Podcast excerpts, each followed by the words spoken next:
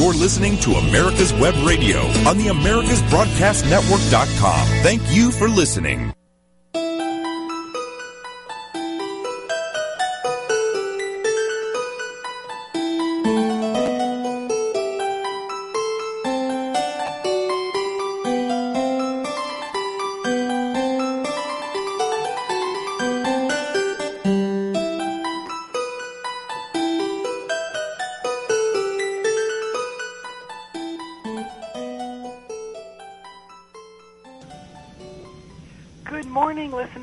Welcome to Dr. Ann's Relationship Radio. I am Dr. Ann Schubert, a licensed psychologist in Northern California. It's too dark out here now to say if it's sunny or not, but it was sunny yesterday, so sunny California. In case you're new to this program, every Wednesday at 7 a.m. Pacific Time, my guests and I are here chatting in an effort to provide you with new ways to consider your relationships. I believe that almost every problem we have in our lives today started with some unresolved relationship challenge in the past. As a result, year to year, many of us carry all of our unresolved relationship challenges with us. What a burden. Please think of me and my guests as your relationship mentors. We're here to educate, challenge, and discuss relationship issues. We welcome your feedback and questions. I will be back to you with a response as soon as I possibly can if you send me a question. And you can write me at drannschubert.com. This week, I had an interaction with someone that got me to thinking about masks. Yes, masks. Most of us have a variety of masks that we wear. We have our work mask, our parent mask that we wear when we go visit our child's school, our dating mask, our competency mask, and then we can ask ourselves, what masks do we wear? If you don't know how to determine that, think about what you're like at home. Do you drop all your masks at home so you can relax and be your authentic self? I know I do that. There are some days when I come home from work and I simply want to spend time with my cats or play a dumb game from the App Store or hold my husband's hand without having a conversation. That is the real me. Many of us don't know what our authentic self is because we've worn our various masks for so long that we've suffocated the person who we naturally are.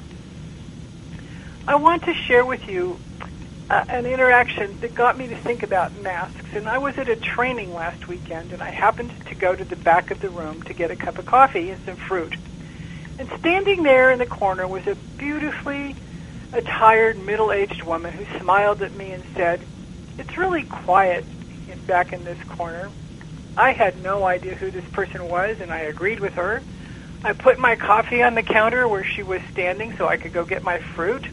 And when I returned, we exchanged a few other pleasantries, and the conversation ended with this woman commenting on how much she liked a bracelet I was wearing. And I thanked her and returned to my seat. End of conversation, end of relationship. Or so I thought. During the training, this woman, who was a therapist, had reason to reveal her story that was riddled with one horrific tragedy after another. And as I sat in the audience, I recalled our social interaction in the back of the room. I had no idea that this lovely woman had been through anything she was talking about. She was wearing uh, the necessary professional mask when she talked to me. And when I learned her story, I got a glimpse of her authentic self. It was a self filled with grace, with understanding, with empathy for others, and with forgiveness. Listeners, how many of us give the gift of sharing our authentic selves with those who we love and those who sometimes we don't even know? Granted, it's not always safe or appropriate to take our masks off, but sometimes it is. Many of us say to ourselves, yeah, but if anyone knew the real me, they'd hate me. Would everyone hate you? I think not because every one of us out there was born with some wonderful talents and abilities. And if you find an opportunity that you deem as safe, take your mask off a little bit to see how you, the real you, is received. Take that risk. Aren't you tired of hiding out? Today's program is all about different kinds of masks, but more fun ones. I guess we could say it's about the evolution from mask to self. Our guest is Janlee Marshall, who is the artistic director of B8 Theater Company in Concord, California. And Janlee wears many masks. She's a graduate of the Ringling Brothers Barnum and Bailey Clown College, which I'm going to ask her about. And over the last 25 years, Janlee has directed over 30 productions as well as served as actor, educator with key players of Northern North Carolina and Kaiser Permanente's educational touring program in the Washington, D.C. area. She received her bachelor's degree in theater from Ohio Wesleyan University and her MFA in dramatic art from the University of California at Davis. In fact, our guest was an associate instructor at UC Davis. Currently, Janlee teaches acting, theater history, stage makeup, and diversity in theater at Solano Community College in Northern California. Janlee, it is amazing to have you as today's guest on Dr. Ann's Relationship Radio, and I want to welcome you to our program. Thank you so much. You are welcome, and you are a woman of so many talents and accomplishments. Did I leave anything out in my introduction? In terms of my professional accomplishments, I think you hit them all, but I would love to add because it's something I'm proud of that um, I've been married for 20 years and I have two amazing teenage daughters. well, that that's a handful on top of everything else you do. I, I think that many of us would like to know about your experience as a clown. That seems like it would be the ultimate mask. And first of all, would you share a bit with us about why being a clown was of interest to you? Uh, yes, I um, I became interested in clowning because of my work as an actor. I was an intern at a company called Florida Studio Theater, which was very near the Clown College Center at that time. And I love comedy and I love physical comedy, so I was very interested in the art of clowning.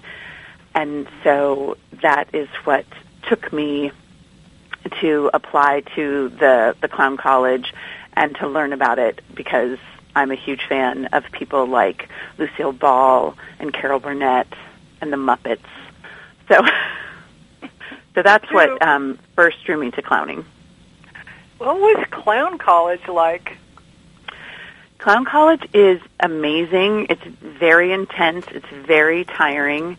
Uh, the Clown College that I attended no longer exists. And so, but it was this very intense program, very fun, but a lot of hard work, a lot of physical work because you're doing so much physical comedy. Also, you're figuring out who your clown is in every way. Physically, your face, your, your makeup is your signature. And so you're working every day from about 7 in the morning until about 7 at night, of course with breaks to eat and things like that for about six days a week until the final week of the program, and then final couple of weeks it's more like seven days a week. Uh, and you're studying everything from uh, during meals watching cartoons or other or clown history to slaps and falls to gag development to skills like trying to walk on stilts and you sort of figure out what type of clown you are and so it's it's an incredible experience like none I've ever had. And luckily, the director from Clown College when I was there is now the director at the Circus Center in San Francisco. So you can still get amazing clown training. I am so interested in this. I'm wondering that if I understood you correctly, everybody has a specific clown. Yes your clown your clown is really um, your clown is really who you are. It's very vulnerable. To know, to, to reveal your, to find your clown, people will talk about, oh, everyone has an inner clown. And your clown is probably more like your true self than most of the characters you would play as an actor on stage. I think that's pretty fascinating. I have never, ever thought of that. And when you have your clown mask on, uh, like, which I guess is your authentic self, but I'm going to call it a clown mask, what's it like for you as a person not to be you, but to be your clown? It's the clown mask, and often we refer to the clown mask as the nose. Uh, especially contemporary clowns don't wear as much makeup as um, as as clowns once did. So the no- it's sort of often referred to as the tiniest mask you'll ever wear because it's just a simple. You might just use a simple red nose, and so there's something very freeing about putting this nose on that allows you to be all the emotions in this very enlarged way because clowns are bigger than life. So uh, you get to uh, experience all of this, all the things you want to experience, or portray all the things you want to portray from a place that's exaggerated but also vulnerable. So, and that's why you see some clowns that um, are sad you see sad clowns or you see very, uh, you know, physical clowns. Uh, there's so many different kinds of clowns. And I find being a clown very fun, of course, and, and freeing, and it's really fun to create. I was a producing clown, is what the title was called, which means I was more interested in creating work or gags, which would be scenes in the world of clown than I was interested in learning juggling tricks or walking on stilts. Those were skill clowns. So the the returning taking that taking your nose off, which you never do in front of anyone. That's one of the hmm. keys to clowning is when you when you put your nose on, no one can see you do it. And when you take your nose off, no one should see you do it. So it's, it's like the ritual. Yes. And that's that's your time to to get what they call getting into face or coming out of face and it's I I think it's it's protected in a way because no one sees you as you when you have a clown nose on you're a clown but you get to be as free as you as you want to be so if we see a clown who's sad we can mm-hmm. interpret that that there's some sadness in the person behind the mask. I would say yes. There might be others that would disagree with me, but I would say yes. Okay. Well, we're coming up on a hard break. Janlee Marshall from the Theater Clowning College and a whole lot of other things that we will talk about when we return in about two minutes. And I want to uh, thank you for listening to America's Web Radio. And uh, we're going to do our little live commercial and talk very briefly about the Tornado Body Dryer. And now I can really talk about it because mine's been installed. I use it every morning, and it works like a charm. If um, you have a, other than just wanting it and liking it, but if uh, you have a problem drying off or toweling off or using a towel or bending over or any type of physical handicap that that stops you from doing some of the things uh, that you would normally do in a shower or after your shower and drying off or picking something up, I highly recommend the Tornado body dryer. Just go online, take a look at it. It installs right in your shower. And like I said, it's uh, works like a charm. And the nice thing, particularly in the South, is that as it's drying you off, and then I leave mine on for a few minutes after I get out of the shower, and it takes care of the mold and mildew. It dries your shower as well as you. So take a look at it, and uh, if you decide uh, you're interested, we'll just give them a call. They're in Indianapolis. So we'll be back with Dr. Ann and her guest right after a couple of messages.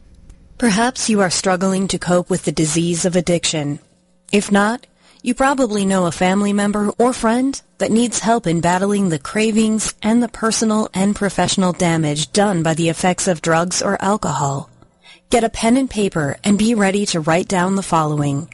These are the issues that the trained staff at the Atlanta Healing Center address and treat every day. Their doctors and counselors with over 40 years of practice in the field of addiction can treat the suffering individual in a thoughtful, compassionate, and experienced manner and guide him or her along the path to recovery. So call 770-696-9862 and speak to a knowledgeable staff member about how you or your loved one can be helped to enjoy a better and healthier life. More information is also available on the website at www.atlantahealingcenter.com. This is Daryl Pullis inviting you to listen to America's Homegrown Veggie Show right here every Saturday morning at 10 Eastern Time. Great guests, great tips, and valuable information about growing your own vegetables, fruits, and herbs.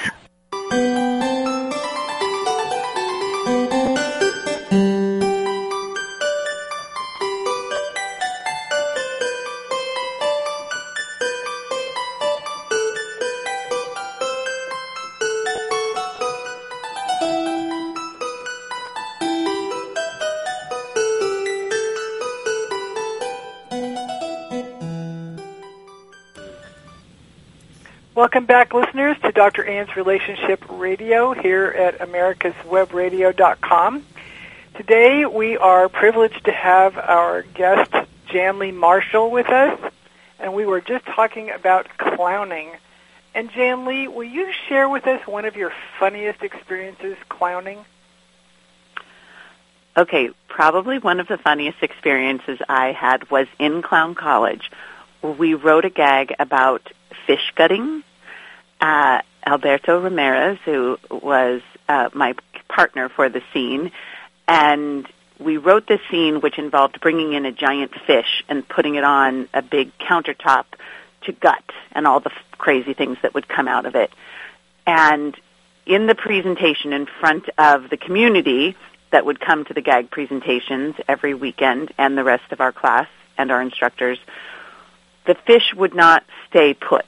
It was almost like we were dealing with a fish that we'd just taken out of water. It would not adhere to its Velcro. And so, and you don't really talk in a gag because it's designed to be far away from people, and so it's all very big. And finally, I had to yell at the fish to stay. and it was a very funny moment, but I think what made it so enjoyable for me was that one of our instructors, Greg DeSanto, who's a brilliant clown, uh, yelled out, BTC, baby, BTC, which means big time comedy. So, str- so struggling with a big, a giant fake foam fish, uh, and trying to get it to stay in place and dealing with it in the moment, um, still is one of my sort of most treasured memories and also one of my funniest. I would love to have seen that. Given your background, I suspect our listeners would love to know about the theater. What started your love for the theater? I think my love for the theater started as a very, very small kid.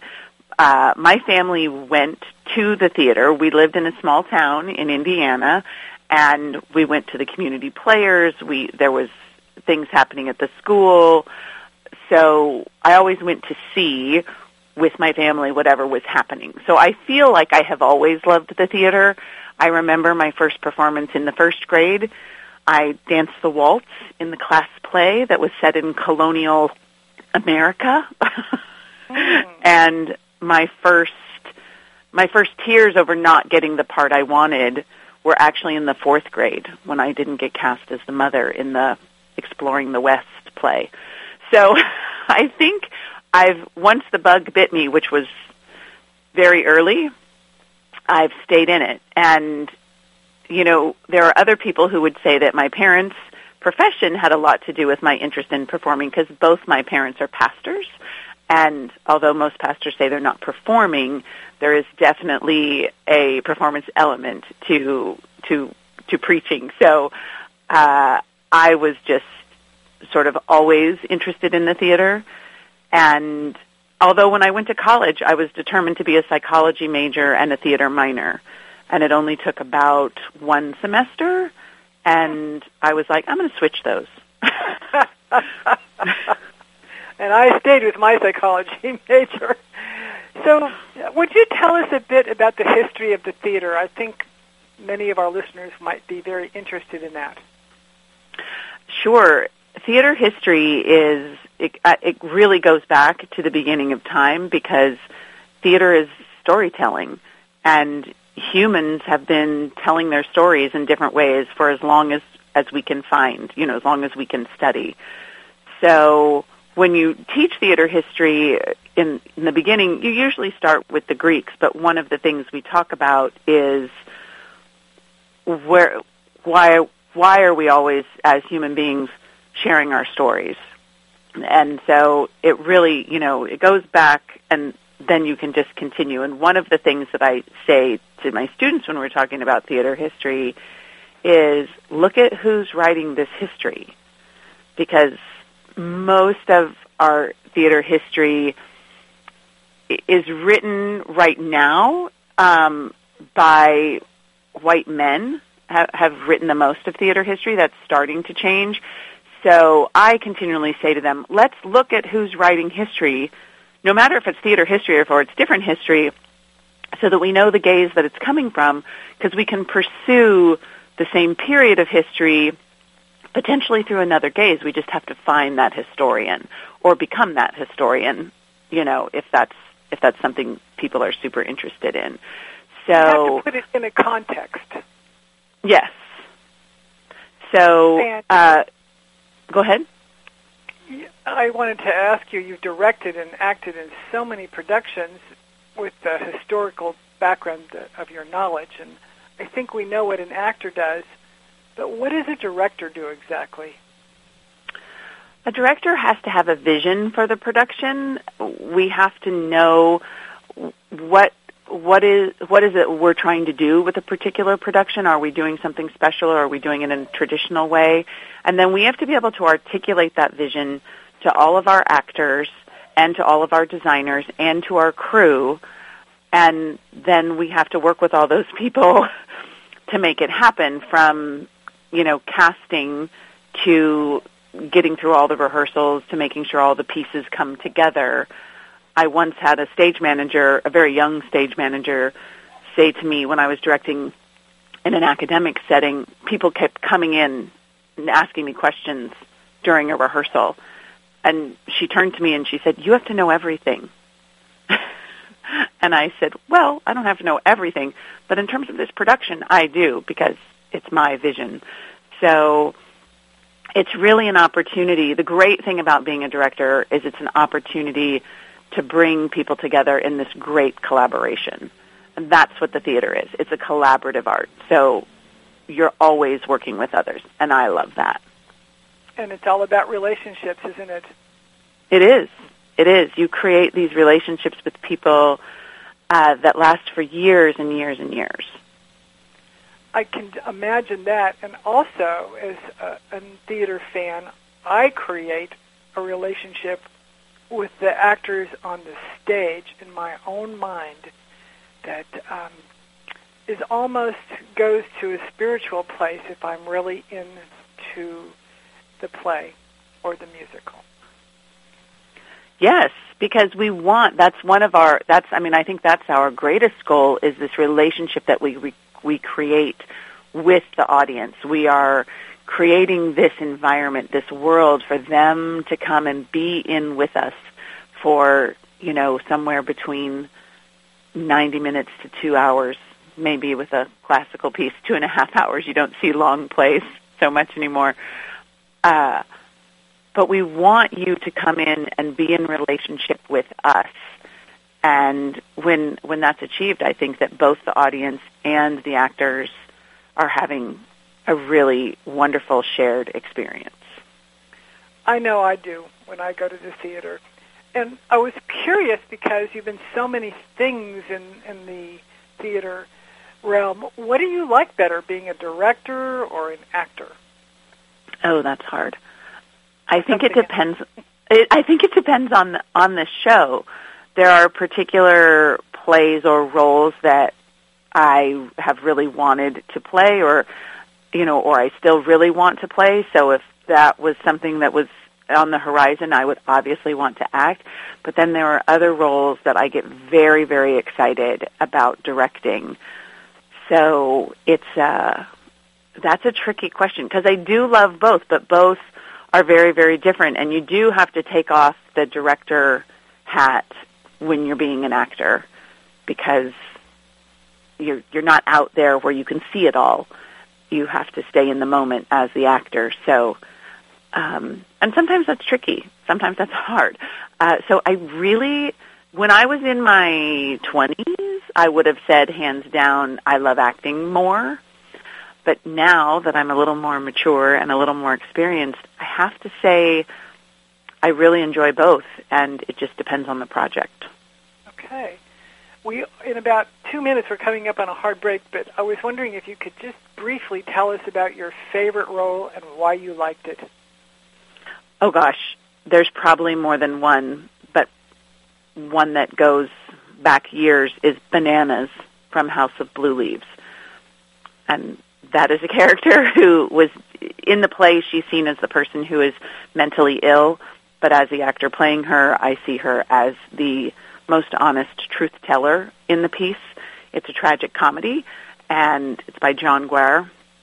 I played the role when I was 20, and I promised myself I would play it again when I was in my 40s because the character is in her 40s, and I actually was able to do that. So that role um, plays a special, holds a special place in my heart. But I have a long list of favorites.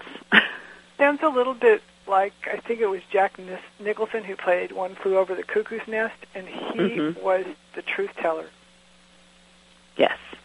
sort of like what you're just you're describing.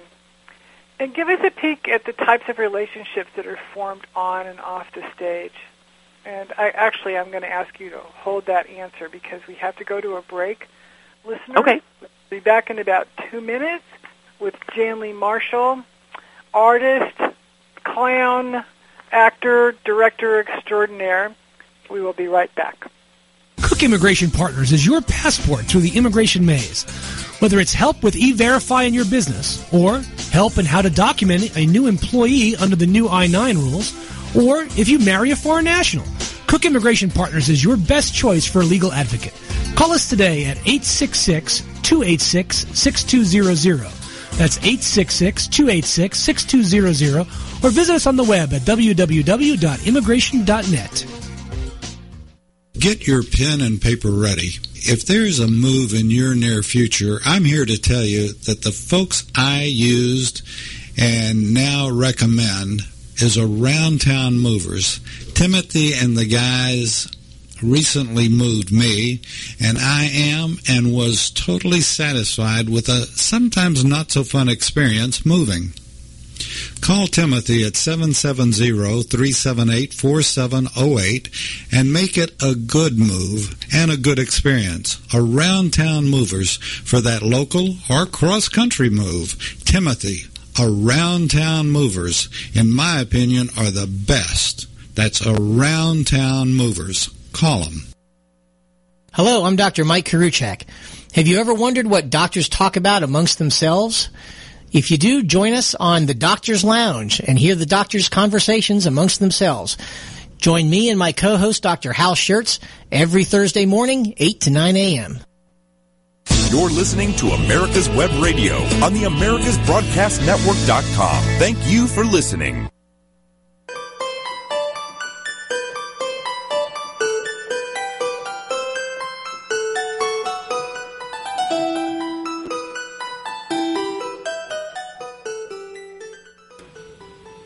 Welcome back, listeners. We are here with Janlee Marshall, who is the artistic director for B8 Theater Group in Concord, California.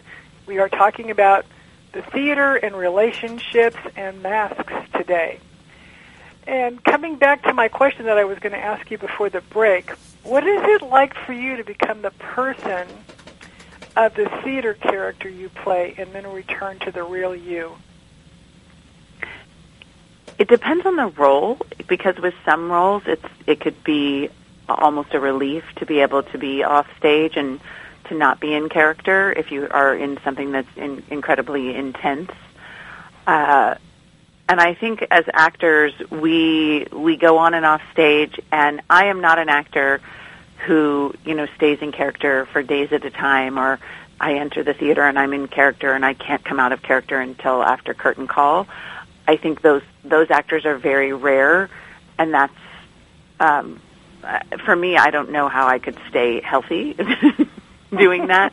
so um, we have the ability to you know to come off stage, and we do so much preparation. You know, there's so much rehearsal and homework that we do for every character that we play that it becomes easy to step in and trust ourselves that we are this character for this time period and that we can think and react in character on stage and then step out off stage. And what we usually are the first thing we do is criticize what we've just done which is not good.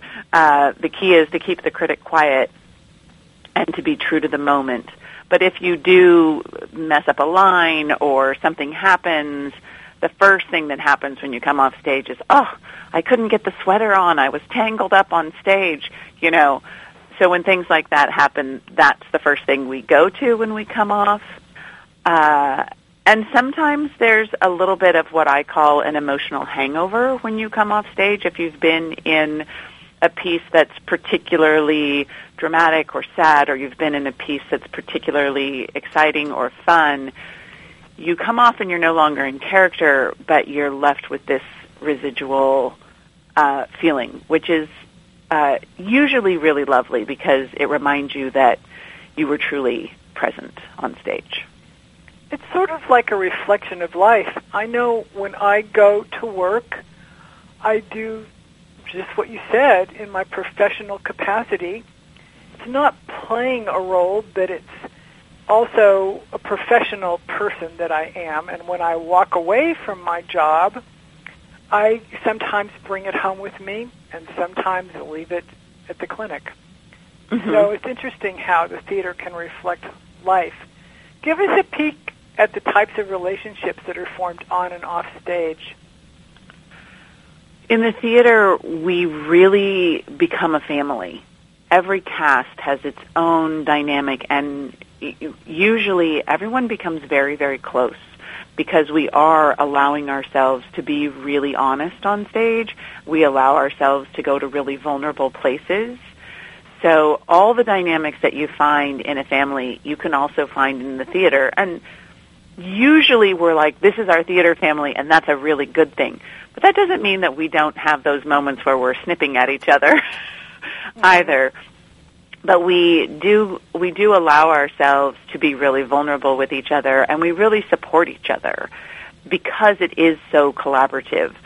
So and in some ways it's probably more collaborative than some families. Uh, our theater families may be more collaborative because we have this goal this production that is going to happen and then it's going to end. And there's often you know what we call post show blues after a show closes because we're missing those members of the theater family that we've worked with. And you also then, you might work with the same people again in another production or in another theater, and those relationships grow and build. So we really share a lot in the theater with one another.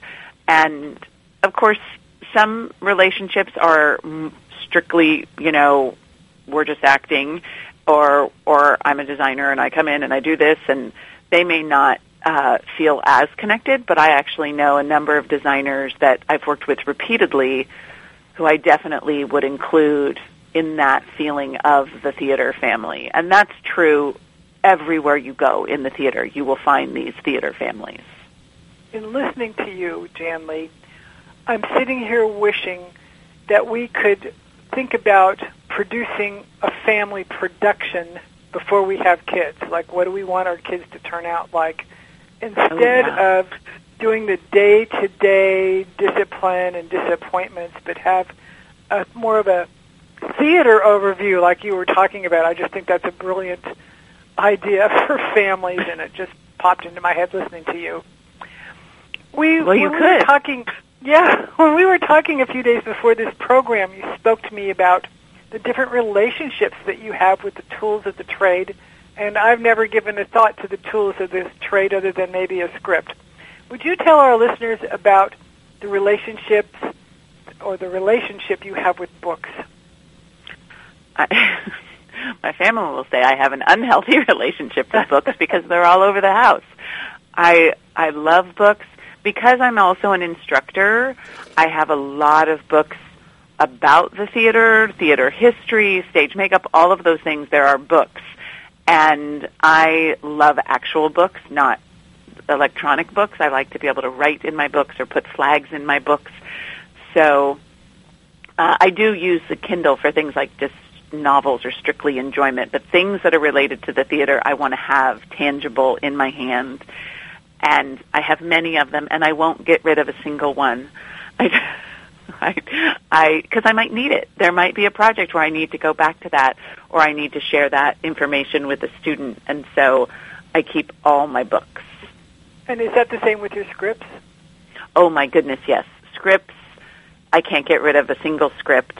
Uh, whether it's something I directed or something I've acted in or something I've read because I might want to direct it someday. And I that the script pile, which is not a pile, it's shelves upon shelves of scripts at this point, will just continue to grow. There's I, I, no one can stop me. I need Those lots of the scripts. tools of the trade. That's great.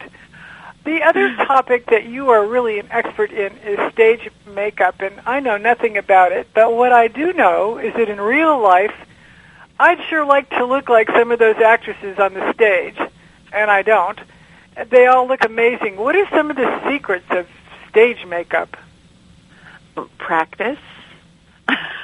well, I mean, one of the biggest secrets is really um, practicing, putting on the makeup, finding the right uh, tone or, or shade in the makeup that works for you, listening to your lighting designer, because your lighting designer can make you look good or can make you not look good. Hmm. Or and if you're in if you're in tech week which is the week right before the show opens they're not going to ask the lighting designer to change the the lighting.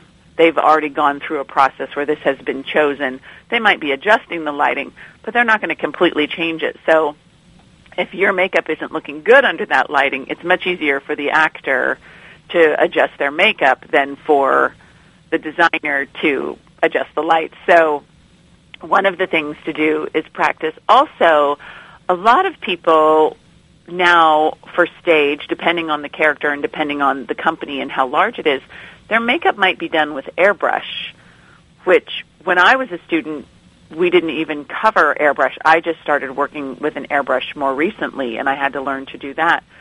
And it gives this very, you know, finished look that is sort of flawless. And there are people who use airbrush for their daily makeup. You can buy them and use them at home. Uh, it's just, and again, it just takes practice to find what works for you and how to apply it.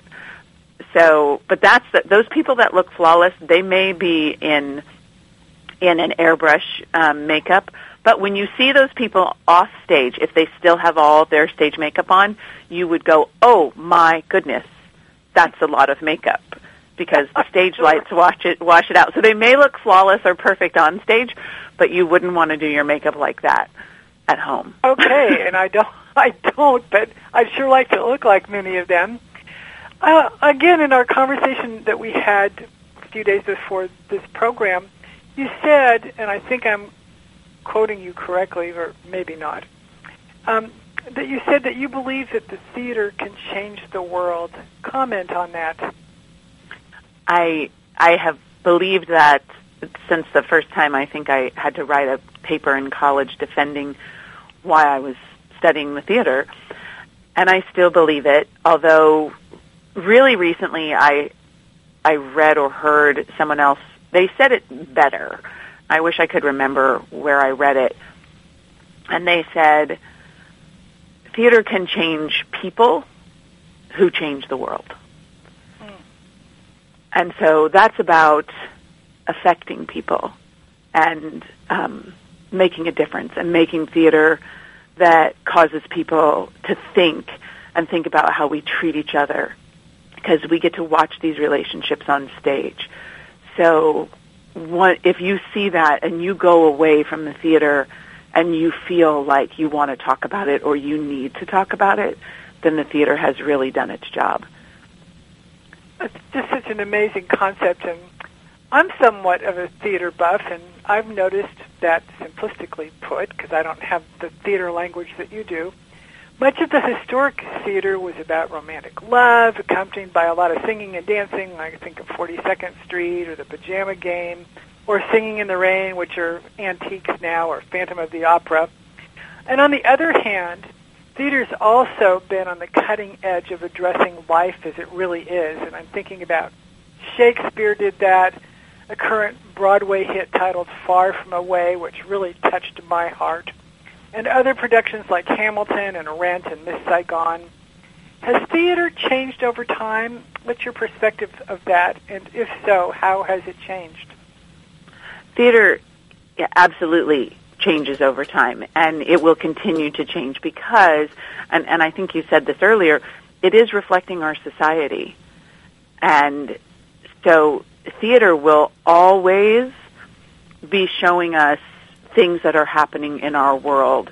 And I think musical theater, it perhaps took a little bit longer to get to some of the more socially conscious themes in the musicals, although they're like even, you know, Wicked is people say, "Oh, it's the story of, you know, before the Wizard of Oz," but it's really says a lot about relationships and how we treat each other and and judgment and all of those things.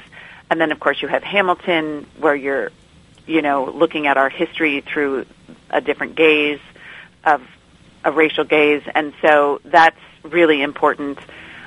So everything that we do, and the plays have been doing it for years, like you say, Shakespeare, and many plays throughout time. So it is becoming more and more prevalent, and whether you're seeing something really serious presented through comedy or something really dramatic, it's always going to reflect our society, and it's just a matter of um, having enough time to see all the stories. Yes, and when I go to the theater, I'm thinking about when am I going to learn? What's this about? And I purposely don't do any research on what I'm going to see because I want to take away my own message. And on that note, as we're speaking, it occurs to me that perhaps there is a message to be learned from every script and every theater production, no matter how light and fun it might appear. And it seems like you agree with that. Absolutely, absolutely. Every every show has something to say or has something they want you to get. And I agree with the way you see theater. I love seeing theater that I don't know anything about because you get that very experience. You get you get your experience, which is which is wonderful. I think so too. We're coming up on a break, listeners. We will be back with the artistic director for B8 Theater Company in Cal- Concord, California, after these messages. And once again, want to remind everybody to uh, take a look at the Tornado Body Dryer just go online, tornadobodydryer.com. And uh, not as a pun, but I think the site will blow you away. That's uh, that's what I've heard from many many people. They, they just can't believe that there's something like this on the market that they had never heard about. The Tornado Body Dryer. Look into it. You may want one in your bathroom. It's in my opinion, it's probably the neatest thing that's uh, evolved in uh, bathrooms since indoor plumbing. Anyway, give it a look, Tornado Body Dryer, and we'll be back with Dr. Ann and her guest in just a couple of minutes. Your auto love and investment demands the best, and for 45 years, Passport Transport has been meeting those demands. From manufacturers to the one-car collectors and all other facets of the auto industry and antique auto hobby. The first and the finest with unequaled service and peace of mind. Passport Transport your auto transportation company. Contact PassportTransport.com with your need today. Passport Transport. My name is Kyle Hayes, a motorsports student at Alfred State College. Every year, Alfred State students compete in the Great Race, which is a cross-country time endurance rally for vintage vehicles. As you can imagine, it's pretty costly. I'm asking for your help. Your donation can make it possible for these students to live their passion and promote the vintage automobile industry. Please visit our site at give.alfredstate.edu and search Great Race to learn more and help us reach our goal. Thank you. You're listening to America's Web Radio on the AmericasBroadcastNetwork.com. Thank you for listening.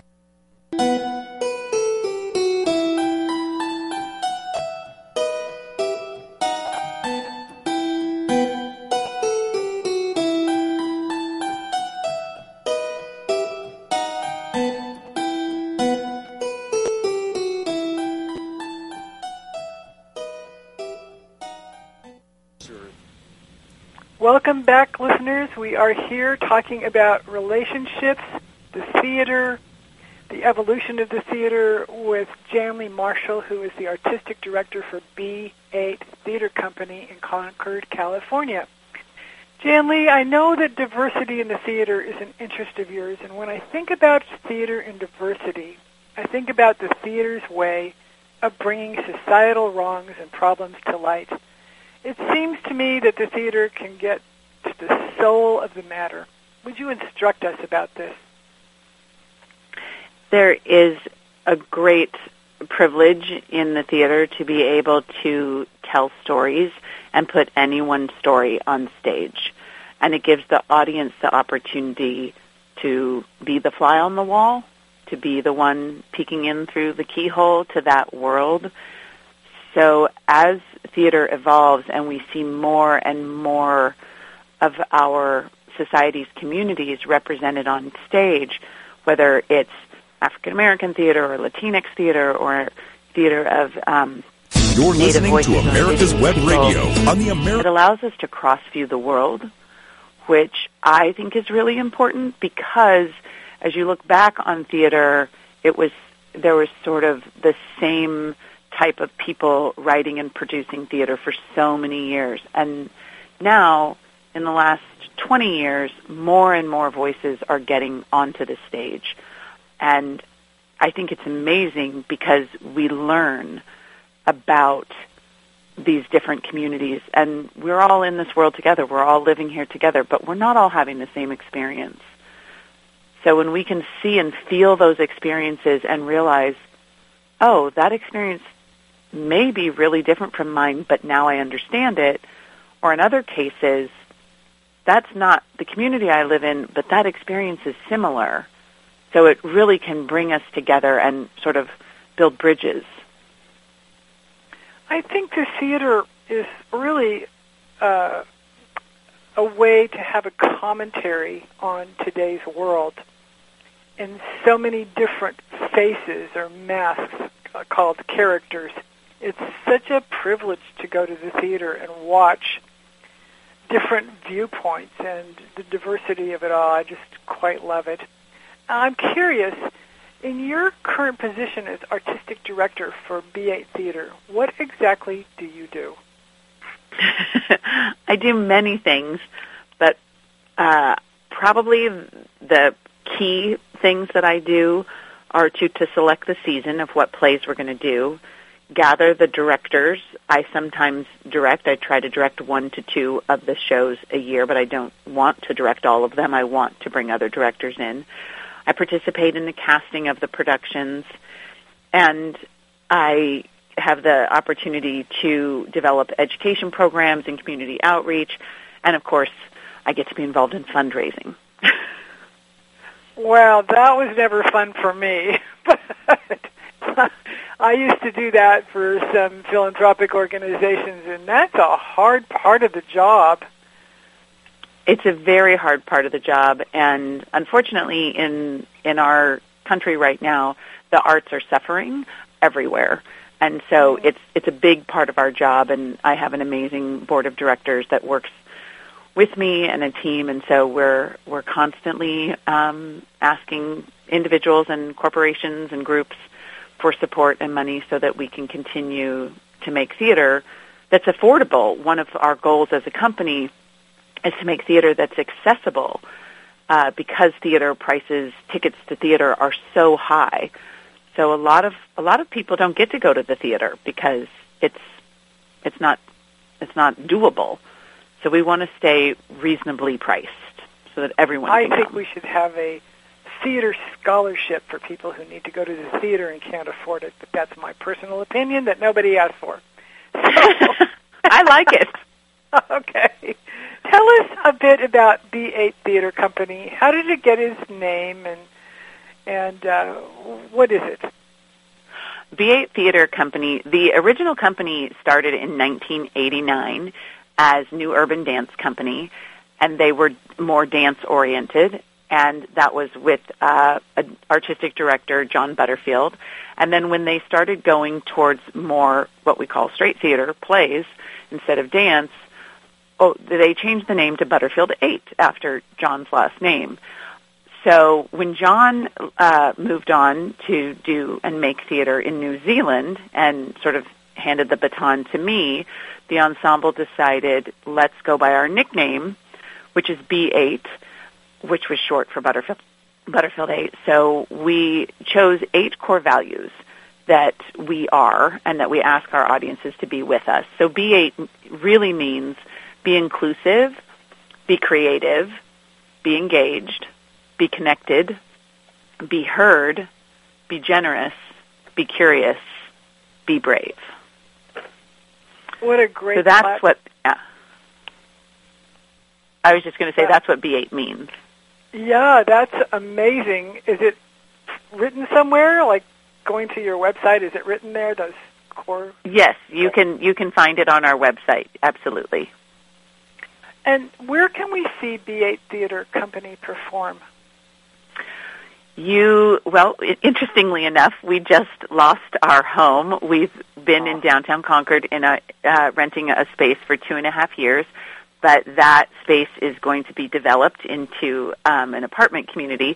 So we're actually in the search of a new home, but our temporary space for our next production will be at the Concord Historical Society on Clayton Road at, at 1928 Clayton Road in Concord, California. So we have um, a temporary space for the next production, and we will hopefully find another temporary space or the same one for. We have Pinned Butterfly, which is a world premiere, which it will open on April 5th in downtown Concord, and it it is the story of the erasure of the bisexual within the LGBTQIA community. And then we have Midsummer Night's Dream in June that we'll find a home for, that we're in the process of finding a home for. And then we're, of course, raising money so that we can get another space and, and settle in again. Yes, well, it's so important that that happened, and I wish you well in that endeavor. How do you select what scripts you're going to do for your plays? There's a few ways. I read a lot of plays, and often one will jump out at me, you know, we have to do this. This totally fits our mission.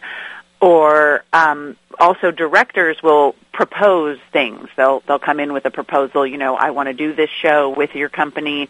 This would be great. So that's another way. And then the other way is we also promote new works. We do a new work staged reading series in the summer where we do fully staged readings of at least four new works. And Pinned Butterfly, this play that we're we're about to go into producing, was in our first staged reading series in our current in the space that we're just leaving. So it's a great way to discover new works because it comes to life on stage. You have actors and a director working together for a week, and then they read it for audiences three times for feedback. And that's a great way to discover new works. We've had at least one new work in each of our seasons since uh, since 2015. I was also curious because I am a silent wannabe actress. what are the qualifications needed to join a community theater? I would say the the biggest qualifications that theater groups are interested in seeing are energy, uh, generosity of time and talent, and the willingness to learn. Uh, and uh, that comes from, especially if you're someone who feels like, oh, I've always had a knack for this, but I've never done it. Uh, if there are classes being offered, you know, try and uh, participate in the classes. It'll make you much more comfortable when you go to an audition, and and never be disappointed to take a small role because we always say in the theater there are there are no small parts, only small actors, and sometimes those small roles are the best. They're they can be the most fun. Sometimes they can be the most memorable. And also, they're a great way to learn. When I was a freshman in college, the first role I had was a non-speaking role, but I never left the stage for the entire play. So, well, my fear is like, do you have to memorize the scripts verbatim? You do. That's our goal. We we hmm. want to honor, you know, we want to honor the playwright's words, and so we do our very best to learn the lines. But you practice so much, and there's stage managers who give you line notes. So, and we're not an equity house. Equity actors will be fined. They can be fined if they don't say the words verbatim. And actors try. Every actor tries their hardest to get every word correct and every actor makes mistakes. We're human.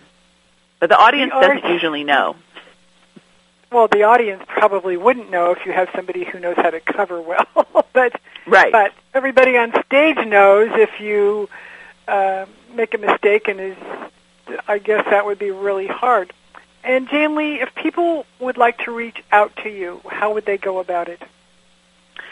They can they can actually email me directly, Janlee, J A N L E E, at B8 Theater.